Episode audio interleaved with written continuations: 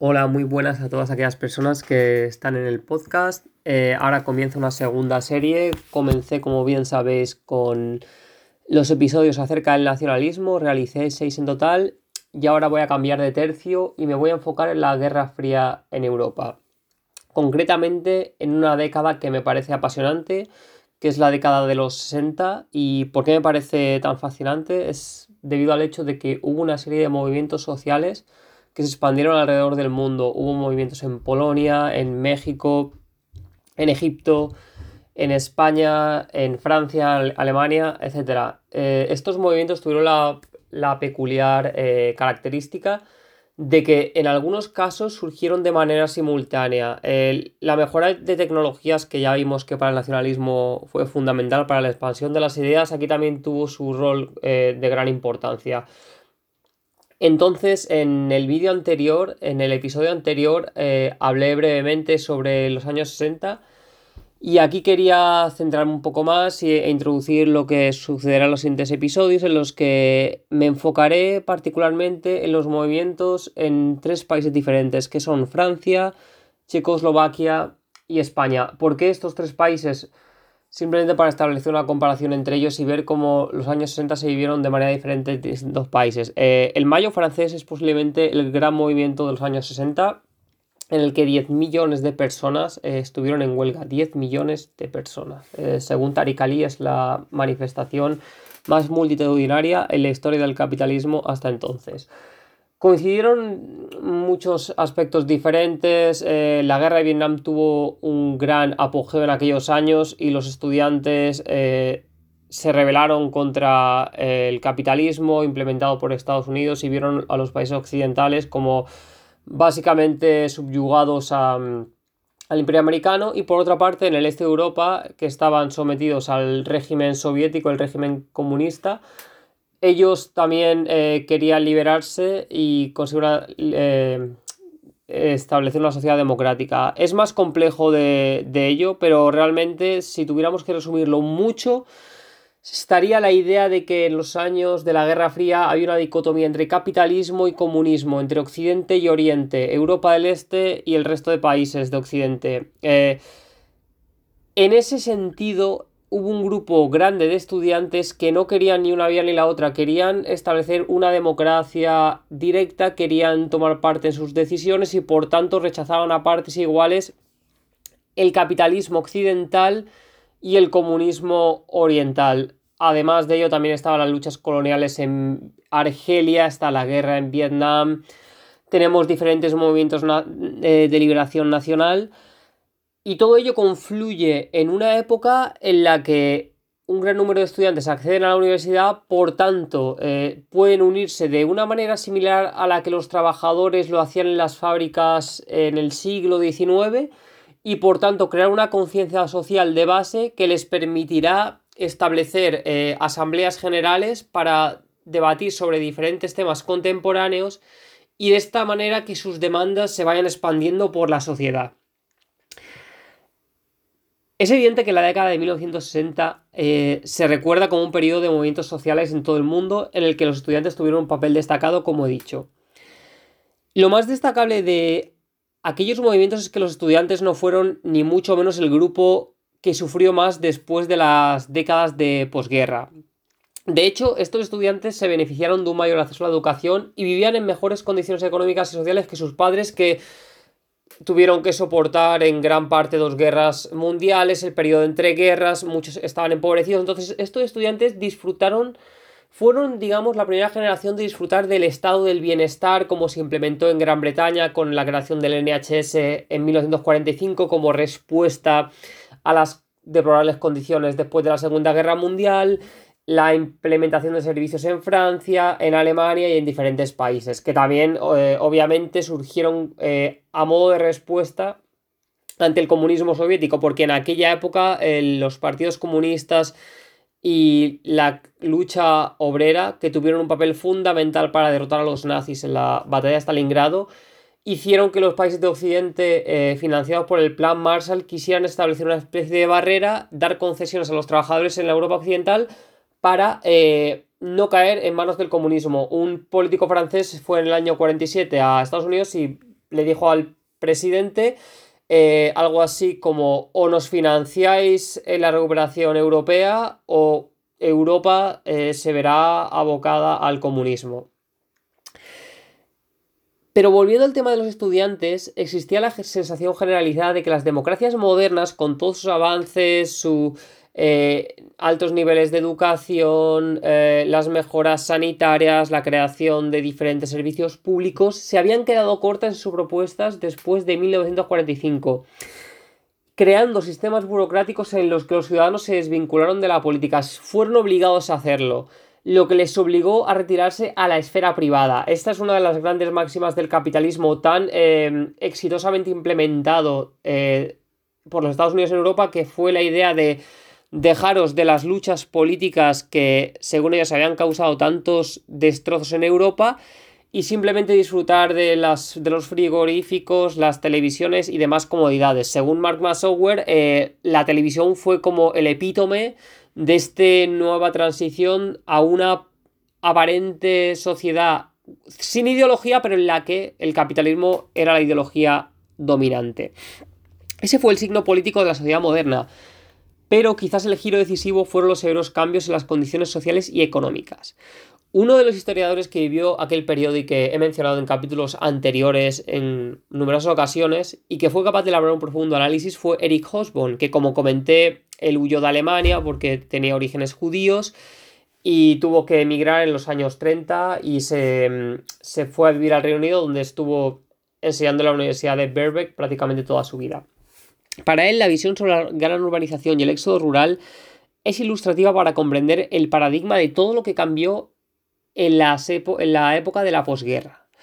Según él, eh, él hizo el siguiente estamento. El cambio social más dramático y de mayor alcance en la segunda mitad de este siglo, el siglo XX se refiere, y el que nos separa para siempre del mundo del pasado es la muerte del campesinado. Es decir, el gran éxodo rural que tuvo lugar en las sociedades cuando miles de personas abandonaron el campo y se marcharon a la ciudad. Una de las razones de este cambio fue que los sistemas económicos modernos, tanto en los países capitalistas de Occidente como en los comunistas de Oriente, necesitaban un nuevo tipo de trabajadores para desempeñar nuevos puestos de trabajo en sus sociedades. Aquí siempre estoy hablando de Europa. Eh, cuando me refiero a Occidente-Oriente, no, eh, no es que obvie la dicotomía norte-sur, pero me estoy centrando en el continente europeo. Entonces, para ser formados en estas nuevas funciones que había traído la economía moderna, se requerían niveles de educación más altos y en consecuencia el aumento del número de estudiantes de las universidades fue espectacular. Em, obviamente esto fue parte del contexto de la Guerra Fría, eh, la Unión Soviética, Estados Unidos y el resto de países querían a estudiantes formados para mm, poder seguir eh, incrementando la capacidad de sus respectivas sociedades. Mientras que en Francia, por ejemplo, por dar una estadística, había 32.000 estudiantes en 1950, este número se quintuplicó en los 20 años siguientes. El mayo francés tuvo lugar en 1968 cuando ese número eh, evidentemente había aumentado sobremanera. Finalmente, los movimientos sociales de los años 60, que alcanzaron su pico simbólico, como he comentado, en el año 1968, no solo por el mayo francés, sino por la primavera árabe eh, que tuvo lugar en Praga, y también eh, fue la década de, los movimientos por los derechos civiles comandados por Martin Luther King en Estados Unidos, fueron en parte consecuencia del hecho de que los estudiantes, descontentos con la gran masificación de las clases en las universidades, tuvieron la oportunidad de reunirse en gran número y organizar las revueltas. Aquí la importancia del materialismo dialéctico. Las universidades no pudieron eh, desarrollarse a un nivel tan alto como el número de estudiantes que iban accediendo y por tanto podéis imaginaros fácilmente si en una clase universitaria en los años 30, digamos, había 5 o 10 estudiantes únicamente pertenecientes a las clases altas, a lo mejor en esos años había 50 en una misma clase que no pudo aumentarse, no pudo adaptarse a la llegada masiva de estudiantes. De esta manera, estas personas que estaban descontentas con la masificación de las clases eh, empezaron a organizar las revueltas. Y además hubo factores como la falta de clases estimulantes y la evidente brecha entre académicos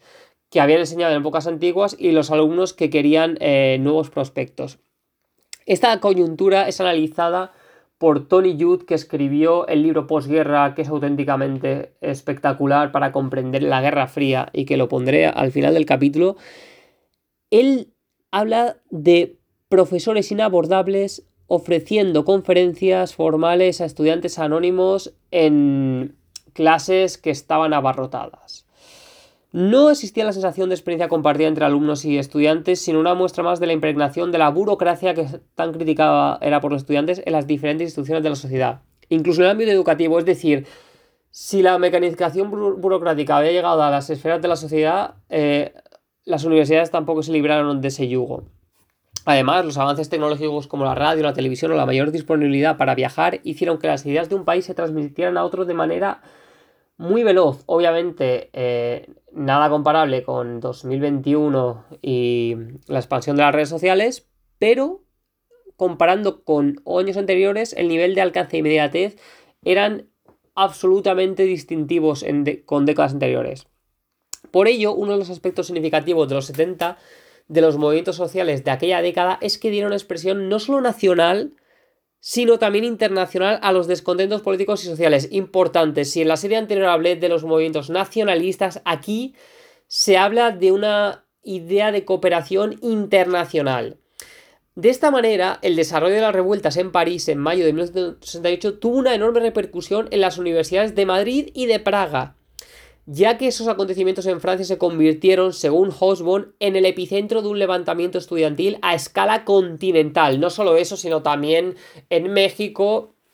en, Estados Unidos, que bueno, fueron confluyendo estas diferentes eh, movimientos. Incluso hubo estudiantes de Berkeley, de California, que fueron a Madrid bajo la dictadura y estuvieron hablando con estudiantes madrileños. Y también hubo